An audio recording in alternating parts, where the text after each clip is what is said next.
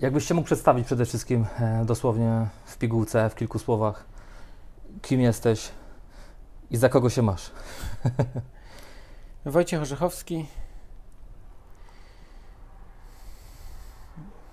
Przewróciłem rynek pięć lat temu szkoleniami z flipowania. Do dwa tysiące czternastego roku prowadziłem biznesy, obracałem nieruchomościami, inwestowałem. Potem dwa lata odpoczywałem we Włoszech, potem wróciłem do Polski. Stworzyłem warsztaty inwestowania w nieruchomości. Te warsztaty sprawiły, że przeszkoliłem ponad tysiąc osób, z których siedemset zrobiło swojego pierwszego flipa. Tworzymy niesamowitą społeczność w Polsce. Spotykamy się co półtora miesiąca w miastach wojewódzkich, regionalnie. No, obecnie od dwóch lat inwestuję dosyć mocno w Łodzi. Mamy siedem projektów takich deweloperskich, renowacyjnych, łącznej wartości ponad dwieście milionów. Można te projekty zobaczyć na stronie stokamienic kropka p l. No i tyle. No a ogólnie jestem dostępny dla ludzi. Rozmawiam z nimi, wspieram ich, prowadzę za rękę przez cały proces inwestycyjny przy inwestycjach związanych z, z zakupem i remontem mieszkania. Mhm. Okej. Okay. Jesteś milionerem. Zgadza się?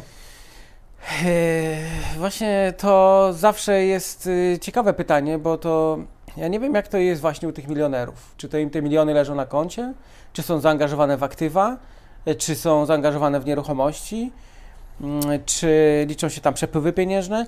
No trudno powiedzieć yy, powiem ci w tym sensie. Moją definicję. Hmm? Chodzi o to, żeby był milion złotych w aktywach możliwych do upłynnienia w szybki sposób. Tak? Czyli w nieruchomościach, przypuszczam, no to, no to jest pytanie, pytanie retoryczne. To jest wiele milionów. Okej, okay, jesteś milionerem w takim razie. Powiedz mi, zawsze chciałeś być milionerem? Ym, ja zawsze chciałem mieć uporządkowane życie w ten sposób, że tak jak Robert Kiyosaki kiedyś mówił, dobre przepływy pieniężne, które sprawiają, że aktywa twoje utrzymują twoje pasywa. I do tego dążyłem. Zresztą moja strategia inwestowania w nieruchomości, którą można zobaczyć pod adresem najlepsza strategia kropka p l, no ona właśnie o tym mówi, że zaczynamy z kapitałem od trzydziestu tysięcy, dążymy do tego, aby zarobić dwa miliony, a te dwa miliony ulokowane w nieruchomości powinny dawać między dziesięć a dwadzieścia tysięcy złotych przepływu miesięcznego, więc jeżeli ktoś ma przepływ pieniężny na poziomie dziesięciu do dwudziestu tysięcy, to można sobie ustawić naprawdę fajne życie, korzystać z życia, mhm. mieć fajne gadżety, samochody, dom, podróżować, realizować hobby, no i nie musisz pracować, więc to w tym sensie, nie? No okej, okay, no ale jest dziesięć tysięcy, dwadzieścia. Przypuszczam, że normalnemu człowiekowi to z nadwyżką wystarcza, żeby sobie godnie, spokojnie, wręcz komfortowo żyć, a ty cały czas ciśniesz projekty, prawda, przeróżne, teraz ta deweloperka. Powiedz mi, jest jakiś limit? W sensie ty masz jakieś takie ustalone, wiesz, kiedyś, cele? Kiedyś tym limitem faktycznie było dwa miliony zaangażowane w nieruchomości w taki czy inny sposób. Gdy byliśmy we Włoszech, to biznes i nieruchomości faktycznie dawały nam dwadzieścia tysięcy co miesiąc, chociaż sam nasz dom wynajęty generował piątkę na czysto, więc jak widać naprawdę niewiele, niewiele trzeba, żeby uzyskiwać takie przepływy pieniężne, a jednak potem uczestnicy warsztatów zmotywowali mnie do tego, żeby robić trochę więcej, żeby pokazać jeszcze trochę więcej, nie? Czyli tu już byłeś przed warsztatami, przed tym boomem, czy już byłeś rentierem, już byłeś tak naprawdę zadowolony z życia. To znaczy, I nie, nie musiałbyś już, To prawda? są, wiesz, takie definicje, które y, trochę mamy dzisiaj skrzywione, no bo pytanie znowu, kto to jest rentier, nie? Rentier to jest ten, kto y, faktycznie nie musi pracować, a aktywa ma takie, że co miesiąc kapie mu jakaś kasa. Jaka ta kasa? pięć tysięcy? Czy już mając pięć tysięcy co miesiąc, nie musząc pracować, jest się rentierem? Dla niektórych być może tak. Ale dla niektórych nie. Akurat ja mówię, że taki poziom dwóch milionów zainwestowanych w nieruchomości, który by dawał dziewięć procent stopę zwrotu, sprawia, że co miesiąc na konto wpada Ci piętnaście tysięcy, przy dwunastu procentach to jest dwadzieścia tysięcy, ale patrz, przy dwudziestu tysiącach, no tak jak my mieszkaliśmy we Włoszech, nie? Cały apartament, który wynajmowaliśmy nad morzem w bloku pięcioletnim z garażem podziemnym, z windą, pięknym ogrodem, kosztował nas trzy tysiące dwieście w przeliczeniu na polskie i to były, to był czynsz i media, nie? Kondominio tak zwane również tam było mhm. wliczone. Mhm. Dodatkowo mieliśmy samochód, który kosztował w leasingu około dwa tysiące złotych, A teraz ostatnio byłem w salonie i oferowano mi Range Rovera Velara, gdzie wpłata jest pięć procent i dwa tysiące złotych przepływ pieniężny, nie? Jeżeli idziesz w kierunku, załóżmy, samochodu wartego około trzysta pięćdziesiąt tysięcy, to rata leasingowa netto będzie około trzy tysiące dziewięćset. Jeżeli idziesz w kierunku samochodu Maserati, w zależności który model, będzie to rata między sześć a osiem tysięcy. I teraz te koszty, o których mówię, one wyciągają z twojego budżetu pieniądz. Mhm. I teraz pytanie, na jakim standardzie chcesz żyć, bo ja mam trochę inne pojęcie tego rentierstwa. To nie jest tak, że zarobiłem dwadzieścia milionów mhm. i te pieniądze są ulokowane w gadżety i majątek i to już jest, nie? Właśnie nie, u mnie jest inaczej. To jest zaangażowane w aktywa. Dzisiaj wartość projektów deweloperskich i, i, i budynków przekracza dwieście milionów. Te dwieście milionów mamy zebrane od banku, od ludzi i nasz kapitał zaangażowany. Ten nasz kapitał jest w porównaniu do tego wszystkiego niewie, niewielki, załóżmy pięć procent nawet tej wartości, o której mówiłem, ale on ma wygenerować dziesięć do piętnastu milionów zysku mhm. i on generuje. Okej, okay. Tylko jeszcze wracając do tego rentierstwa. Zobacz, we Włoszech jakiś tam poziom był, nie musiałeś nic zrobić. Przyjechałeś, mówisz, że wywróciłeś ten rynek, bo faktycznie tak było, prawda? Czyli pojawiły się miliony, prawda? Standard życia jeszcze skoczył, tak? Ale ciągle jest mało. Jest sobie... Ja nie wiem, czy to jest mało. Wiesz, ja raczej do tego nie podchodzę. Przychodzi do mnie ktoś i mówi, słuchaj, jest fajny projekt, wchodzisz czy nie? Okej. Okay. A dzisiaj ja takie projekty liczyłem, mam dwadzieścia trzy. Są to projekty dotyczące organizacji sprzedaży kredytów, organizacji agencji nieruchomości, która nam się rozrasta w Polsce. Mamy wydawnictwo Strefy Nieruchomości, która publikuje moje książki, ale też czasopismo, które co kwartał się ukazuje. Mam firmę internetową, która już dwadzieścia lat istnieje i którą zarządzają dwie osoby. Mhm.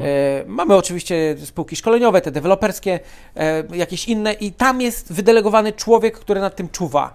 Czyli jak ktoś przychodzi do mnie i mówi, słuchaj Wojtek, jest fajny pomysł, tak jak Dilomat chociaż był. Tak, tak. No to ja przystępuję, ale jako udziałowiec, więc y, czasami się angażuję jako prezes, i, ale to w znaczeniu takim, że pilnuję organizacji, dokumentów, y, y, realizacji danej strategii, natomiast nie angażuję się operacyjnie, a nie angażowanie się operacyjnie daje ci dużo czasu, nie? No pewnie, czyli Wojtek Orzechowski to nie tylko nieruchomości, absolutnie nie, nie, nie tylko. Nie tylko, nie tylko. Mhm. Jest wiele ciekawych pomysłów, które realizuję, niektóre są udane, niektóre mniej udane.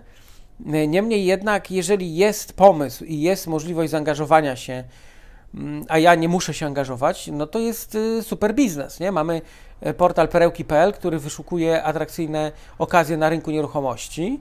No to już jest takich portali trochę dostępnych, aplikacji w internecie. No i cóż, przystąpiłem jako udziałowiec, wniosłem pewien kapitał i to już pracuje, to działa, nie? Ja nie muszę się w to angażować, więc to chyba tak jest, że człowiek a to sobie kupi to, a to kupi tamto, ale kupuje aktywa.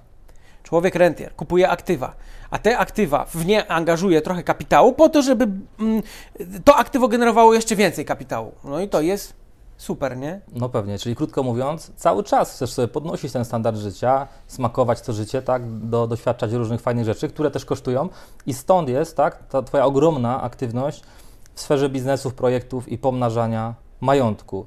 Wiesz, do czego dążę? Do tego, czy ty masz konkretny cel finansowy, tak? Bo jesteś jak nakręcony po prostu, tak? Projekt, projekt, zysk, zysk, milion, milion. Jestem bardzo ciekawy, gdzie jest sufit. Czy ty po prostu masz taki moment, że odpuścisz? Czy ciebie to tak bawi, że dopóki będziesz w stanie funkcjonować, będziesz zarabiał pieniądze, pomnażał? Nie umiem odpowiedzieć na to pytanie. Faktycznie kiedyś to było tak. Był cel zebrać dwa miliony kapitału, a potem przekuć to na to, żeby co miesiąc wpadały pieniądze. Dzisiaj jest tak, że um, raczej nie aspiruję do tego, żeby być miliarderem. Nie. Ja, nie, nie aspiruję. Nie aspiruję do tego, żeby mieć sto milionów na koncie, czy sto milionów zaangażowanych w aktywa, mhm. bo to już nie jest potrzebne. No słuchaj, masz super samochód, ba, mam super dwa samochody. Za chwilkę. Jakieś tam nieruchomości, dom, mieszkanie w centrum, które pozwala mi normalnie funkcjonować i, i pracować, i żyć, i bawić się. Mam czas i, i, i możliwość wyjazdów, chociaż dzisiaj jesteśmy ograniczeni. Mam czas dla dzieciaków, żeby ich wychowywać, dla przyjaciół, na swoje hobby, no to co mi więcej trzeba. Więc jeżeli jesteś w stanie poukładać wszystko, jest taki, mm, yy, nie wiem jak się nazywa, heksagon, Za, załóżmy sześciokątny, nie?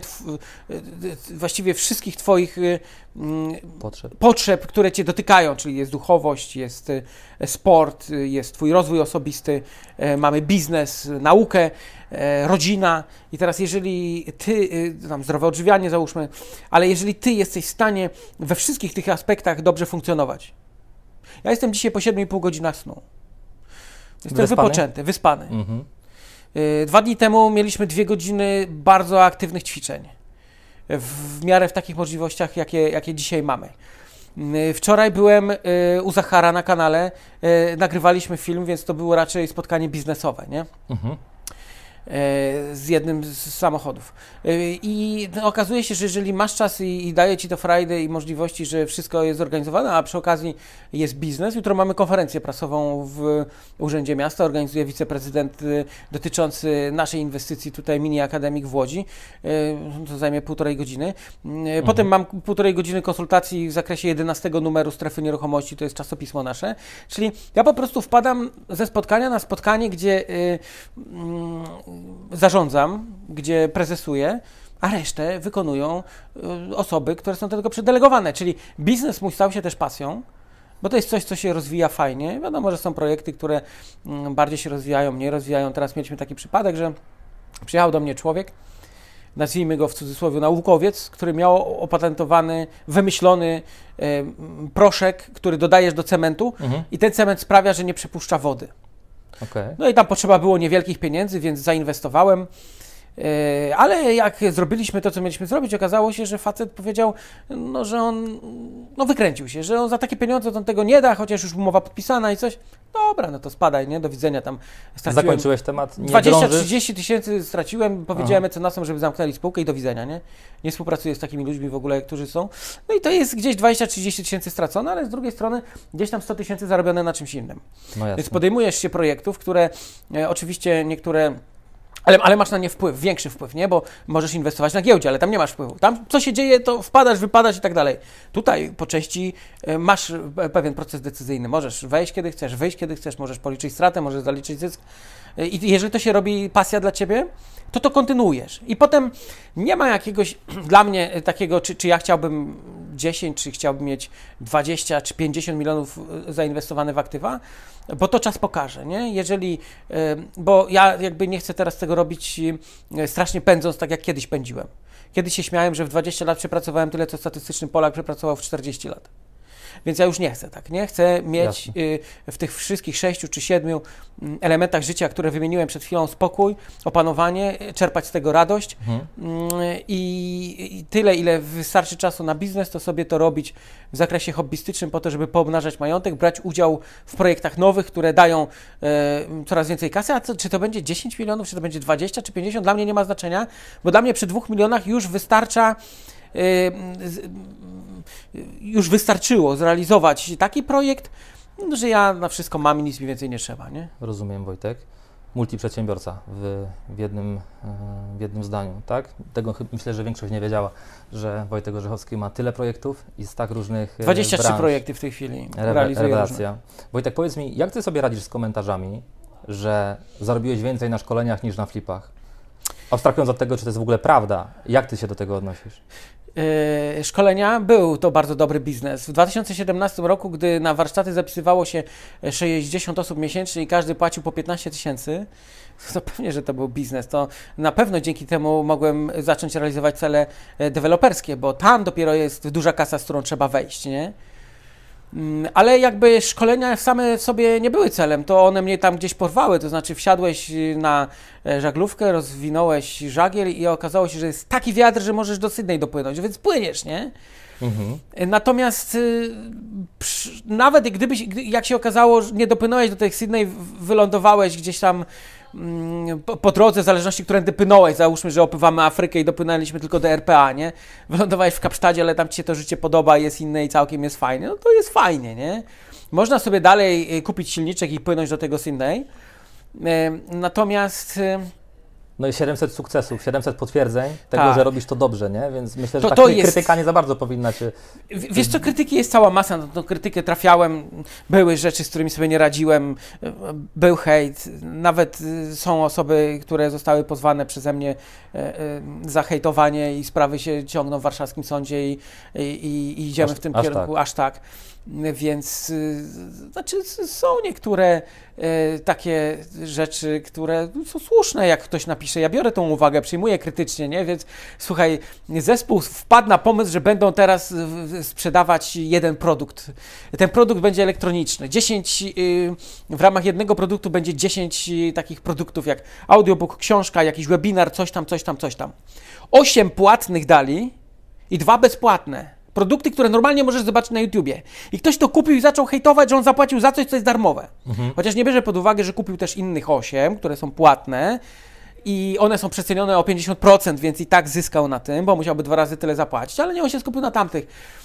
Ale ja stwierdziłem, okej, okay, no facet ma rację, no zapłacił niby za coś, co tamten, więc dajmy mu coś jeszcze gratis, no uszczęśliwmy go, a to proszę zmienić na coś innego. I jakby na taką krytykę ja jestem otwarty, bo ktoś pisze, nie pisze ty chamie jeden, ty wredny, tylko, musi, tylko pisze, słuchaj, jestem zawiedziony, ja się spodziewałem czegoś innego, no tylko tak cię informuję. No i to jest jakby y, krytyka też, z którą się możesz zmier- zmierzyć, ale to nie jest hejt. Jasne. Bo hejt to jest całkowicie co innego i ja z hejtem w ogóle się nie mierzę, mhm. ja hejtu nie biorę poważnie na, pod uwagę i olewam go w ogóle. Czyli jak na YouTubie jest masa hejtu, to ja tylko wchodzę i biorę usuń, usuń, usuń, usuń. Potem robię tu drugi raz, aż w końcu ktoś mówi, nie no, on usuwa, to tam dam mu spokój. Nie wchodzisz w dyskusję? Nie w ogóle... wchodzę w dyskusję, okay. Bo jeżeli jest, wiesz, ty możesz mu mówić, że to jest czarne, a on mówi nie, bo to jest kwadratowe. Ja mówię, ale my rozmawiamy o kolorach, a on mówi nie, on mówi o figurach. Ja mówię tak, ale tu oceniamy kolor, więc jest czarne. A on mówi, co mi będziesz mówił, że to jest czarne, jak to jest kwadratowe? No po co z takim kimś gadać? To, to jest bez sensu, lepiej to usunąć, nie? Jasne. Wojtek, deweloperka to jest projekt życia? Czujesz, że to jest największy projekt w twoim życiu? Ja myślę, że... projektem takim życiowym było stworzenie grupy osób, naszej społeczności, tysiąc siedemset osób w całej Polsce, którzy zainteresowani są flipowaniem i którzy potraktowali mnie faktycznie jako mentora, człowieka, który przeprowadził ich za rękę przez cały proces inwestycyjny i wszyscy są mi wdzięczni. Jeśli miałbyś jeden największy swój sukces zawodowy teraz wymienić, to byłoby właśnie to? To jest ta społeczność? Ja myślę, że ta społeczność, ale jeszcze wrócę do tego słowa, wszyscy są mi wdzięczni. Do tego słowa wszyscy, nie? W cudzysłowie. Bo na tysiąc przeszkolonych osób miałem dwie reklamacje, wow. z czego jedna była hejtem, a jedna była w miarę uzasadniona. Mhm. Więc to jest sukces dosyć duży, bo to mówi o tym, że jednak jakość tego była dosyć dobra. Wiadomo, że nie każdemu się dogodzi. Oczywiście wśród tych osób mogły być osoby, które w ogóle nie napisały i nie oceniły, chociaż były niezadowolone. No niemniej jednak ym, jest to dla mnie y, dosyć dobrym komplementem i cieszę się, bo ta społeczność do dzisiaj korzysta z tych wszystkich dobrodziejstw, które mamy, czyli, czyli mamy y, y, spotkania regionalne, wymieniamy się wiedzą, kontaktami, informacjami. Odbywa się to na swobodnym luzie, ja zawsze mogę się do nich zwrócić, oni zawsze mogą do mnie i, i to jest super sprawa, nie? Projekty deweloperskie to jest rodzynek, to jest wisienka na torcie, to jest coś, co ma gdzieś tam sprawić, że skoczę z mniejszego poziomu jeszcze tam na wyższy, nie? Że będę mógł zrobić coś, z czego być może wielu jeszcze nie zrobiło, być może marzyło o tym. Natomiast... No nie wiem, to ja Ci powiem, bo tak, ja operacyjnie nie jestem zaangażowany prawie w żaden projekt, mhm. więc ja sobie tak z boku na niego patrzę i wiem, że to on jest mój, chociaż nie jest mój. Nie jest mój w tym sensie, że jakby tam no, nie, nie siedzę i nie, i, nie, i nie pracuję w pocie czoła, tak jak to kiedyś miałem w zwyczaju, że tak. przyjeżdżałem przez piętnaście lat do tej samej firmy, stawałem pod biurowcem, patrzyłem i mówiłem w kółko to samo i dalej wchodziłem, gasiłem pożary i, i walczyłem, i walczyłem i, i tam, się, tam się to odczuwało inaczej jako sukces, jako podejście do, do zrealizowania celu. Dzisiaj jest to trochę na innym poziomie, ale samo się robi, nie? ale samo się robi i to daje dużo satysfakcji, bo jeżeli masz dobrych ludzi, to się to samo robi, nie? Mhm. Wojtek, jesteś osobą religijną, prawda? Jakby z tego jesteś też znany, przynajmniej ja Cię od takiej strony również znam. Zgadza się? Można w naszym sklepie internetowym kupić nawet Pismo Święte. Napisałem też książkę, która opowiada o moich relacjach z Bogiem pod tytułem Bliżej Boga być. A akurat jak mogę skorzystać z reklamy, zapraszam na stronę internetową marzenie ma moc kropka p l. Tam jest audiobook do ściągnięcia całkowicie za darmo. Okej. Okay. Chciałbym o tej religijności w kontekście pieniędzy porozmawiać, oczywiście. Kiedyś bardzo dobrze pamiętam, powiedziałeś takie zdanie, Że ty się nie stresujesz o pieniądze w ogóle, tylko jakby martwisz się tylko i wyłącznie o zbawienie. Powiedziałeś takie przed szkoleniem kiedyś zdanie, dzwoni mi to do dzisiaj, wiesz, to było, to było bardzo ciekawe zdanie. Rozwiń to proszę. Pieniądze w kontekście wiary. Tak, mo może inaczej, bo pieniądze to jest tu i teraz, nie? To jest teraźniejszość, to jest to, jak sobie tu pokładasz życie. Potem idzie za tym troszeczkę coś więcej, czyli idzie twoja wartość wewnętrzna, czyli kim jesteś, jak się zachowujesz, jakie masz wartości, jakie wartości wyznajesz, co jest dla ciebie dobrym postępowaniem, co jest dla ciebie złym albo grzechem. Ja nie jestem idealnym człowiekiem, jestem grzesznikiem, ba, nawet mam wiele życiowych porażek pod tym względem, który, za które gdyby było piekło, to bym się w nim smażył. Ja wierzę, że piekła nie ma, tylko raczej sąd ostateczny, a potem ogień ma nas strawić gdzieś tam, więc trochę inaczej sobie to wyobrażam, nie? No, czy, no masz możliwość albo potem żyć wiecznie, albo masz możliwość um, być unicestwionym, w zależności jak chcesz. Znaczy ja wyobrażam sobie Boga jako Boga miłosiernego, sprawiedliwego, wszechmocnego, wszechpotężnego. W Piśmie Świętym nie ma raczej takich wypowiedzi, że będziemy się smażyć do końca życia w piekle, tylko to jest wymysł ludzki. Raczej Bóg mówi, po prostu zginiesz i, i, i dym po tobie się rozwieje, nie? Więc raczej mam obraz takiego Boga, który raczej nie dopuściłby do sytuacji, w której my, załóżmy, będziemy w niebie, a inni będą w piekle, a my będziemy tęsknić za nimi i, i współczuć im, że oni się tam smażą. Raczej to, to nie.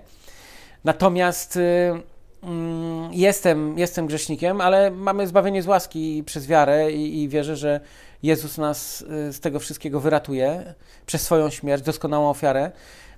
I to jest bardzo istotne z tym, że w związku z tym łączy się coś więcej, czyli życie poza życiem dzisiejszym, czyli życie wieczności razem z Nim w niebie e, albo razem z Nim tu na nowej ziemi, bo to w zależności w jakim okresie, bo Pismo Święte o tym mówi. Więc y, ja raczej myślę o tym, jak tutaj wywinąć się z tego ziemskiego życia i tych wszystkich niedobrych rzeczy, które tutaj są, żeby jednak tam się znaleźć, bo to jest dopiero wartość, nie? Nie to, co tutaj mamy, tylko to, co dopiero tam. A to, że tutaj organizujemy sobie życie tak czy inaczej, to, to bardziej w kontekście, żeby tu fajnie, godnie to przeżyć, ale też na dobrych warunkach, bo mamy takie możliwości, a i z błogosławieństwem Bożym, bo takie możemy uzyskać, można pewne rzeczy lepiej osiągnąć. I dlatego też być może ja nie mam takich aspiracji i celów, żeby mieć sto milionów czy miliard, bo mi to nie jest potrzebne, zresztą tego nie zabiorę tam, wystarcza mi to tak jak jest, a przecież mamy wielu innych mm, wspaniałych ludzi w Polsce, ja tu wymienię imię i nazwisko Sławek Muturi. Jasne. Który, ja nie wiem jak tam z jego religijnością, ale jego postawa jest niesamowita. On mieszka sobie w jakiejś kawalerce w Warszawie, a właściwie większość życia podróżuje, nie rozbija się po wielkich hotelach i drogich, tylko tak jak opowiadał na naszym spotkaniu regionalnym, wybiera takie miejsca, w których dobrze się czuje, a niekoniecznie muszą być luksusy. I tak się też da żyć, pomimo że ma spory majątek, nie? Jasne. Podobno już dwa razy odwiedził każdy kraj na ziemi, jako pierwszy człowiek na świecie podobno. Nieźle. Wow. Będę drążył, Wojtek, temat tych pieniędzy, dlatego że o tym jest kanał. Są pewne dwie skrajności. Jedni mówią błogosławieni biedni, prawda? A drudzy mówią, przecież wszystkie pieniądze świata należą do Boga, tak? Więc jak mi da, to będę miał, prawda? I dla mnie to są te skrajności. Powiedz mi, gdzie, gdzie, gdzie, gdzie ty jesteś, gdzie tobie jest bliżej, do której z tych, z tych teorii? Ty uważasz, że te pieniądze trzeba mieć, że one są ważne pod względem religijnym? I, I nie ma nic z tym złego? Czy człowiek, który za tymi pieniędzmi goni, to jest jednak chciwiec, który nie powinien tego robić? Ja myślę, że każdy z nas jest chciwcem. Yy, w takiej czy innej formie, bo yy, można chcieć trochę więcej, można chcieć trochę mniej, a można chcieć bardzo dużo. Więc to wszystko zależy od nas. A patrząc na sam pieniądz, yy, to pieniądz sam w sobie nie jest ani zły, ani dobry. To my możemy go uczynić w naszych rękach złym albo dobrym. Jest to pewien środek, który pozwala nam żyć na określonym standardzie. Poza tym za pomocą tego pieniądza możemy robić więcej lub mniej. Ja specjalnie w tym celu założyłem Fundację Lepszego Życia po to, żeby pomagać ludziom i gromadzimy tam ten pieniądz i kapitał. Ten pieniądz jest w różnoraki sposób wykorzystywany albo bezpośrednio. Na przykład teraz dla takiej Agnieszki z Warszawy zbieramy na leczenie podczas nowotworu pieniądze, ale też mamy projekty misyjne i ewangelizacyjne, gdzie staramy się, aby Słowo Boże się rozszerzało. W związku z tym też dystrybuujemy Pismo mhm. Święte. Mhm. Czyli można pieniądz wykorzystywać do dobrych rzeczy, można za- wykorzystywać do zaspokojenia swoich potrzeb i pragnień, można też wykorzystywać do normalnego życia, e- a można też kupować broń i zabijać ludzi, nie? To... Czyli podsumowując, można mieć pęd do pieniędzy, zarabiać ich dużo, w sposób moralny, etyczny i, że tak powiem, dobry. Myślę, że tak, można to robić. Wiadomo, że jest masa pokus, która do, prowadzi do nieuczciwego zarabiania pieniędzy, a później z tego się biorą problemy, ale też są możliwości inne, wspaniałe. No, przypatrzmy się takim projektom jak chociażby Pizza Portal. Założycielem był Lech Kaniuk, mhm. no to już słynny polski biznesmen, który dzisiaj w fotowoltaice bardzo działa fajnie i, i, i tworzy dachy, które są już zintegrowane z fotowoltaiką, ale on wcześniej wymyślił aplikację, która została sprzedana za sześćdziesiąt milionów złotych i teraz czy on zrobił coś złego? Czy on oszukał kogoś? Czy, czy po prostu no miał odrobinę też szczęścia, nie wiem, może błogosławieństwa albo po prostu inwencji twórczej, kreatywności i to sprawiło, że bach. No i, no i to jest wspaniały człowiek, który też realizuje masę rzeczy ym, i, i jest powiązany z, z dużym kapitałem, yy, a jednak ten kapitał można wykorzystywać bardzo dobrze, nie? Jasne, no czyli można. Można. Super. Przechodzimy do zabawek twoich, do przyjemności. Bo przecież po to są te pieniądze, tak? Sam powiedziałeś między innymi, żeby ten poziom życia sobie podnosić. Trzy Maserati. Trzy Maserati jednocześnie. Powiedz mi, to jest pasja? Ty jesteś po prostu szalony? Czy o co chodzi? Mieć trzy Maserati naraz? To tak doprecyzujmy trochę, ale f- faktycznie to prawda. Przy czym... Yy, ja do Maserati zawsze miałem pasję. I gdy przyszło mi zdecydować się na Maserati, to zastanawiałem się, który. A właściwie pierwszy Maserati, który wybrałem, to było nie to w ogóle, które oczekiwałem i w ogóle nie to, o które myślałem, że kupię. Więc kupiłem suwa, Levante. On był bardzo dobry do podróży służbowych, ale także jako rodzinne auto. Mhm. Yy, więc auto zaskoczyło mnie niesamowitą mocą, wygodą, luksusem, ale nie było to auto, o którym marzyłem. A marzenie było sportowym Maserati. A w, w, w tym czasie, kiedy kupowałem, dostępne było Gran Turismo, mm. które wywoływało niesamowite emocje i wrażenie. No dzisiaj mamy jeszcze M C dwadzieścia, to już w ogóle zabawka siedmiusetkonna, ale dosyć drogie auto. To już porównywalne cenowo z Ferrari. Wtedy Gran Turismo kosztowało połowę tyle co Ferrari. Myślę, że Ferrari piękne auto, a mnie nigdy nie pociągało, ale zbyt drogie i kosztowne, więc chyba bym się na nie nigdy nie zdecydował.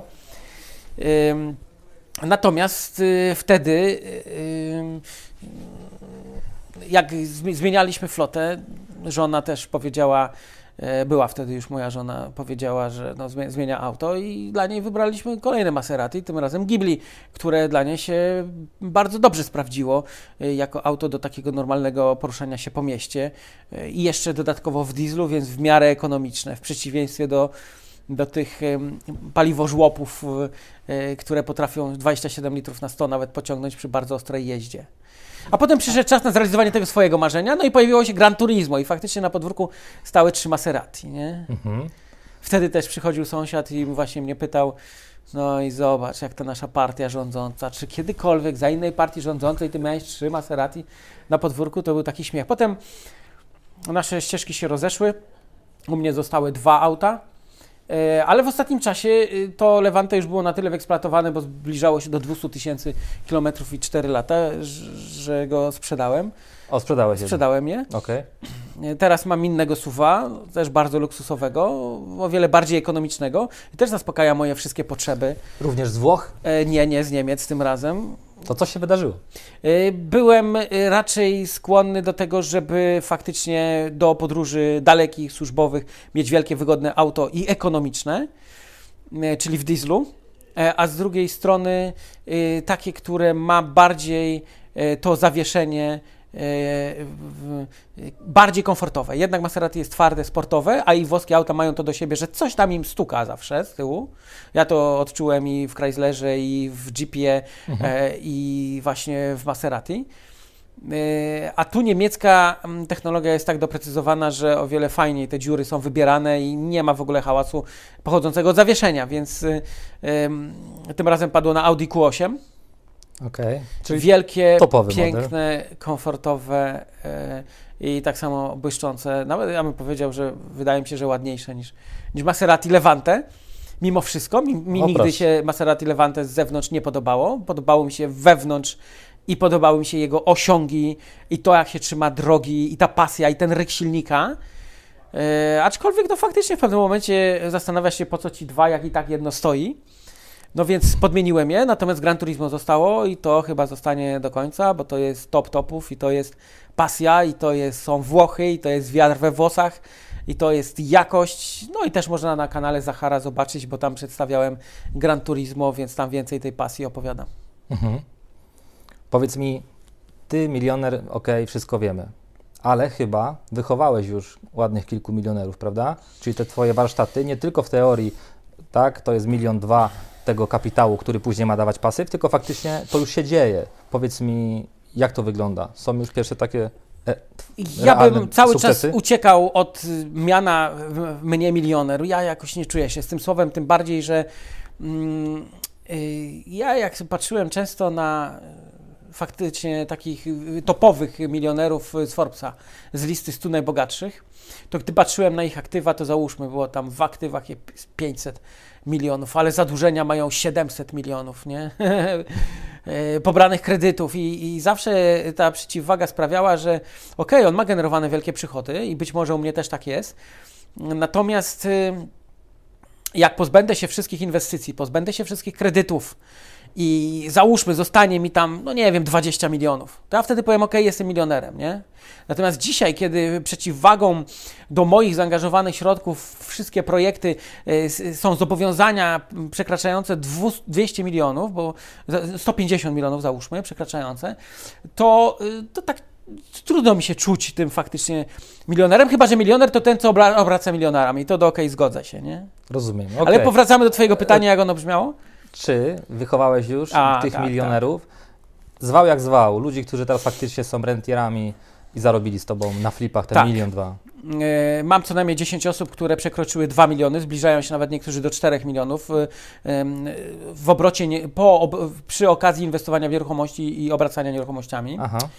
Więc to jest bardzo fajne. Nawet na dowód tego na moim kanale YouTube prowadzę z nimi wywiady i oni opowiadają, co się zmieniło przez ich ostatnie pięć lat i do czego doszli. Mam co najmniej pięćdziesiąt osób, które tą bańkę zro zrobiło, miliona zarobiło na nieruchomościach, więc to też są fajne wyniki. No i siedemset osób, które zrobiło pierwszego flipa pod moim okiem, więc zarobiły od piętnastu do stu tysięcy złotych. Rewelacja. Jesteś szczęśliwym człowiekiem? Spełnionym? Jestem szczęśliwy, bo chociaż chyba ja to tobie mówiłem, że na szczęście można spojrzeć jakby dwojako. Po pierwsze, siedzisz sobie gdzieś w górach, patrzysz na te góry, zdajesz sobie sprawę, gdzie jesteś, w jakim punkcie i to, jak żyjesz, czy ci sprawia przyjemność, tak? I, i czy czujesz się szczęśliwy. I patrzysz na te wszystkie elementy życia, które wymienialiśmy. Ja tam wymieniłem nawet siedem tych różnych płaszczyzn i patrzysz, jesteś spełniony wszędzie, to tak, jesteś szczęśliwy i ja jestem szczęśliwy pod tym względem, nie? Chociaż musiałem w życiu podejmować bardzo trudne decyzje życiowe, włącznie z rozstaniem, co było też sprzeczne z moimi dotych... i obecnymi zasadami, no, natomiast nie zawsze jest po drodze i raczej ja bym tak na to patrzył, więc jeżeli w tym kierunku to idzie, to chyba lepiej się rozstać, niż coś na siłę klecić. Mhm. Ja byłem zawsze przeciwny, szczególnie gdy patrzyłem na starsze małżeństwa, które śpią w osobnych pokojach albo żrą się ze sobą nawzajem. No nie tak sobie wyobrażam swoją przyszłość. Yes. Ym, więc y, był czas i takie decyzje zostały podjęte. Mimo wszystko był to krok właśnie w tym kierunku, aby być jeszcze bardziej poukładanym i szczęśliwym. Czasami, jak to jest, trzeba wpaść do dołu, spojrzeć w górę i widzisz niebo, nie? I zobaczyć coś więcej. Są takie powiedzenia, że trzeba czasami właśnie sięgnąć dna i przejść przez wielkie zmiany, żeby było lepiej. I to jest jeden rodzaj szczęścia, drugie to jest to, jak to wygląda na co dzień, czy jesteś zadowolony z tego, co robisz i jak żyjesz i ja takie odczucia mam. jest mi dobrze, nie? Ogólnie czuję dobrze. Zmagam się z różnymi stresami, problemami w pracy i w ogóle, ale to są wyzwania, nie? Popełnia się też błędy, za które trzeba płacić, ale znowu podejmujesz masę prób. No i za te próby płacisz, nie? Istotą jest to, żeby cały czas próbować. Jak będziesz próbował, będziesz popełniać błędy. Niektórzy będą się za to na ciebie gniewać, niektórzy będą mieć pretensje, czasami będziesz zbierał hejt, ale to są próby. Jeżeli wybierasz to i doskonalasz, to idziesz ku lepszemu. Masz dwóch synów, prawda? Zgadza się? Zgadza się. Powiedz mi, jak ty podchodzisz do, do finansów swoich dzieci? Nie musisz oczywiście odpowiadać. Interesuje mnie to, czy on, Słuchaj, one mają sobie zapracować na każdą złotówkę, czy jakiś tam start jest? Myślę, że y, jakiś drobniutki start jest, bo one mają lepiej niż ja. Chociaż dzisiaj mamy też inny czas. Ja dostałem od rodziców wychowanie i studia i dla mnie to było super i to resztę sobie pociągnąłem sam. Mhm. Y, mój syn starszy, zapewniłem mu samochód, ale dzięki temu nie muszę go wozić do szkoły, więc dla mnie to jest naprawdę duża oszczędność czasu. Ani go tam nigdzie wozić, więc jest super sprawa. Nie jakiś tam... Nie jakiś tam... No powiedz. Maserati, ale malutki Mercedes i G-klasa, więc to jest w zupełności wystarczające. Jak chcesz okay. więcej, mhm. to ok. Ja wiem, że ma aspiracje, bo marzy o G-klasie, mhm. więc to jest top topów znowu samochód, no ale trzeba na niego zarobić. Niestety on poszedł w informatykę i tak nie po drodze nam było i ja troszkę go w nieruchomości chciałem zaangażować. On cały czas mówił, tato, to nie jest tak i ja to w ogóle daj spokój, co innego będę robił. Więc ja to akceptowałem, ale okazało się ostatnio, że odnalazł się w jednej z moich spółek, właśnie w tej informatycznej, gdzie tworzymy strony internetowe. Mhm. Tam mamy ponad siedemset klientów, siedemset klientów. Ale dotychczas w obsłudze hostingowej, a strony internetowe były zarzucone przez ostatnie pięć lat, bo tam nie angażowaliśmy się w to i on teraz to wziął tą działkę, rzeźbi, wziął kolegów, skrzyknęli się i chcą o, robić właśnie. strony i w tą stronę iść, więc jednak i pewnego dnia wchodzę do niego do pokoju i on już liczy, ile sprzedaży trzeba zrobić, żeby sobie G-klasę kupić, czyli ma jakieś możliwości, ma potencjał i na pewno ma o wiele łatwiej, bo, bo dostaje siedemset klientów, których może obsłużyć. Tylko trzeba zadzwonić, zaproponować im odświeżenie strony albo nową stronę. Co innego jest, gdyby musiał chodzić od drzwi do drzwi i budować od nowa mm, pozycję, więc mhm. m, może być jakaś sukcesja. Może tu na tym etapie będzie e, super, ale oni nie są wymagający.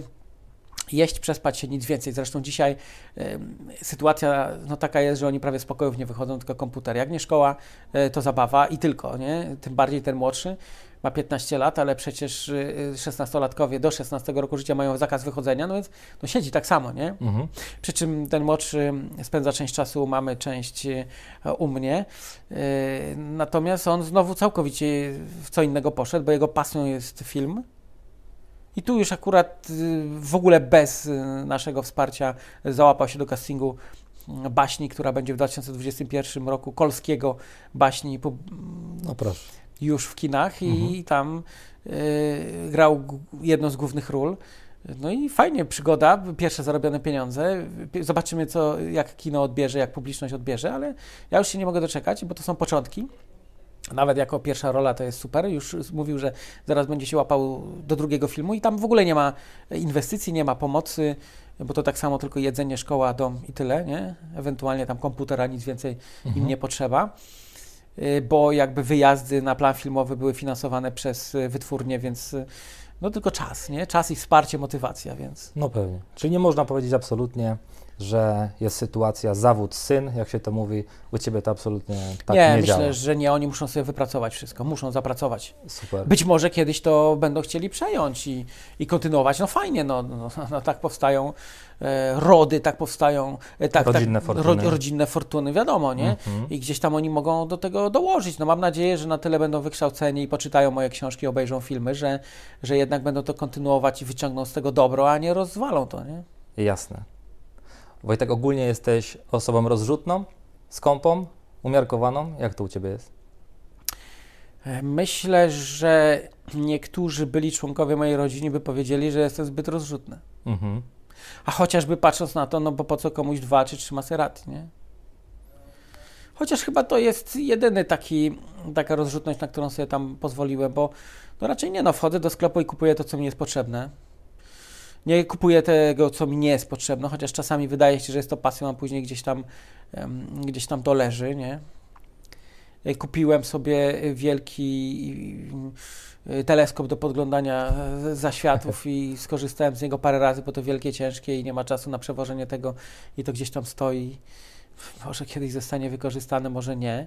I może to była różnica. No, można to sprzedać, nie? Można to sprzedać, ale trzeba znaleźć czas, żeby sprzedać, więc gdzieś tam w tym sensie. Natomiast raczej nie chodzę po mieście, nie rozpijam się, nie rozbijam, nie tracę pieniędzy, nie. To chyba pod tym względem nie.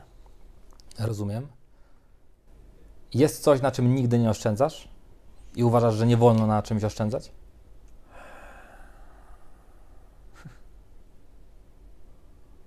Nie, zawsze gdy podejmuję decyzję, patrzę, czy nie można kupić gdzieś taniej, czy nie można czegoś załatwić taniej.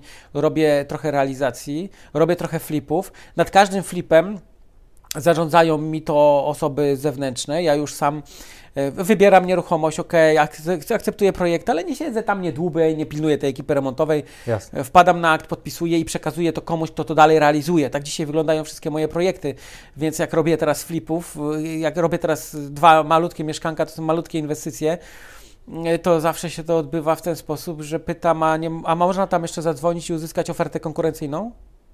Nie? Mhm. Ostatnio Sylwia robi mi takie tutaj fajny apartament i, i, no, i jest y, lustra i, i szkło, nie? Gdzie będzie obłożona łazienka i kuchnia i tak dalej. No i jest oferta. Ja mówię, Sylwia, to tu jest jeszcze telefon, zadzwoń tam do tego człowieka i niech da ofertę. No i Sylwia zadzwoniła i powiedziała, że on jest droższy. No okej, okay, to jestem upewniony, nie? Czyli jak jest alternatywa, ja mogę porównać, no to... Więc jasne, no tam gdzie się da, to oszczędzamy, chociaż... No nie ma problemu, żeby ktoś... Yy, yy, wczoraj byłem na parkingu w Krakowie i, i facet mówi piętnaście złotych, ja mówię dwadzieścia, a reszty nie trzeba. No, no ale nie wiem, czy to jest rozrzutność, czy nie, czy to jest chęć pomocy komuś, czy to jest... Czy, czy to może pięć złotych nie gra różnicy, nie? Natomiast jeżeli się dało oszczędzić więcej, no to można, nie? Może też po czterech latach użytkowania Maserati i Levante stwierdziłem, że to jest bez sensu. Nacieszyłem się, wziąłem dwa razy tańsze Audi, które też jest... mega wypasioną, luksusową limuzynem, suwem. Mhm. Czyli ma masę oszczędności. I ma masę Jakiś. takich, wiesz, systemów, które nie miało Maserati, co mnie wkurzało. Chociażby, chociaż teraz to już mają, no teraz już może te nowe modele mają, nie? No ale no nie wiem, no, więc... W porządku. Są ludzie, którzy Cię obserwują. Oczywiście wielu inspirujesz, sporo osób Ci zazdrości. Ja bym chciał takie trzy maksymalnie rady dla ludzi, którzy startują od zera. Od zera mam na myśli, że normalnie sobie żyją, może nie mają jakichś długów, tak?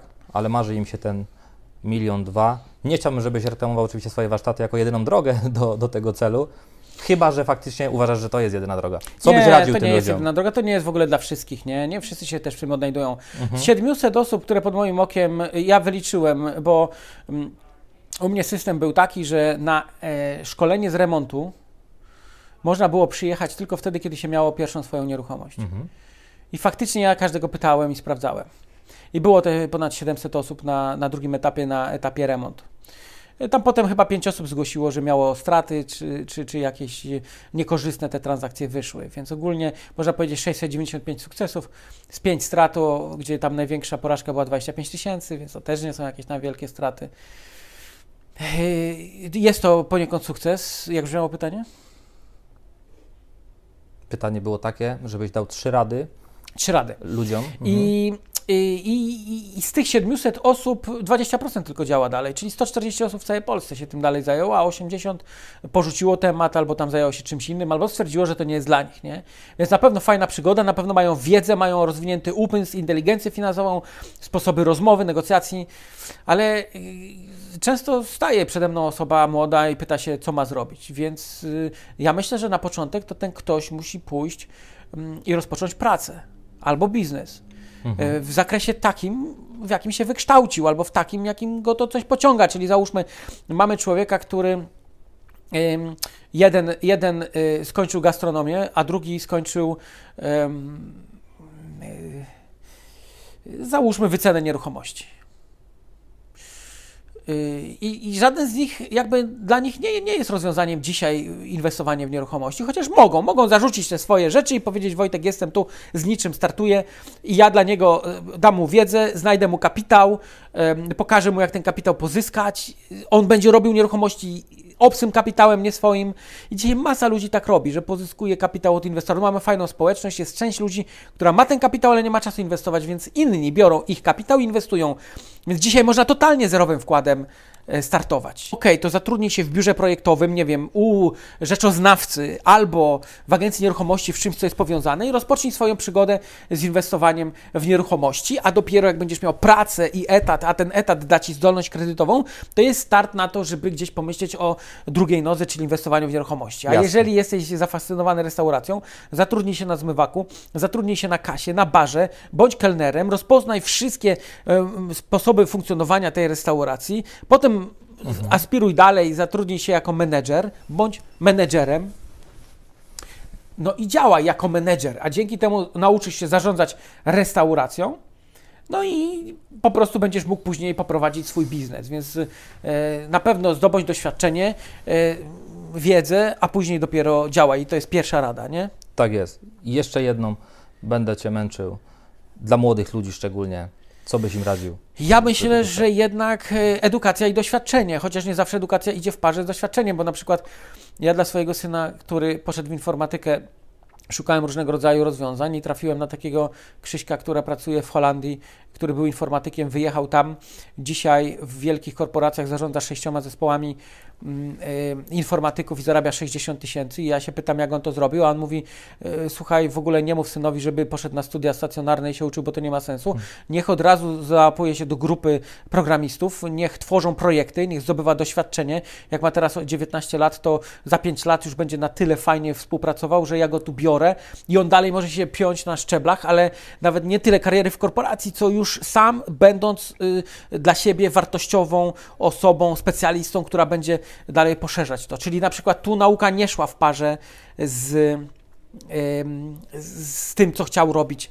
Ja mam takiego tutaj w zespole Piotra, który za wszelką cenę od trzech lat zmienia kierunki studiów i y, rodzice go pchają na dzienne, a ja mówię: weź, daj spokój, idź na zaoczne, rób sobie te studia, a ty rozwijaj się w zakresie nieruchomości, bo one cię, widzę, pociągają. I on robi już nieruchomości, już remontuje, ale kurczę, nie ma na to czasu, bo studia, bo to, bo tamto, te studia go rozpraszają, te studia dadzą mu tylko magistra nie wiadomo z czego. Ale czasami tak jest, że faktycznie ta wiedza, ale niekoniecznie ze studiów, może Ci pomóc. Czyli jak masz ogólne wykształcenie, czy jakieś specjalistyczne, zacznij czytać książki, zacznij edukować się w tym zakresie, jeździć na kursy, na konferencje. Wiedza, informacja, kontakty to jest to, co daje biznes. Jeżeli Ty się w tym odnajdziesz i skorzystasz z tego, co dzisiaj rynek daje, to po prostu staniesz się specjalistą i może bez studiów nawet będziesz rewelacyjnie działał. A z drugiej strony oczywiście można iść na studia i równomiernie to rozwijać, jeżeli studia pomagają. No i pięknie. Wojtek, na dzisiaj tyle. Wspaniale. To była przyjemność. Bardzo dziękuję. Ci dziękuję. Sporo yy, bardzo wartościowej wiedzy. Widzimy się w następnym odcinku. To był Wojtek Orzechowski. Bardzo dziękujemy, Wojtek. Pozdrawiam, dziękuję serdecznie i do usłyszenia.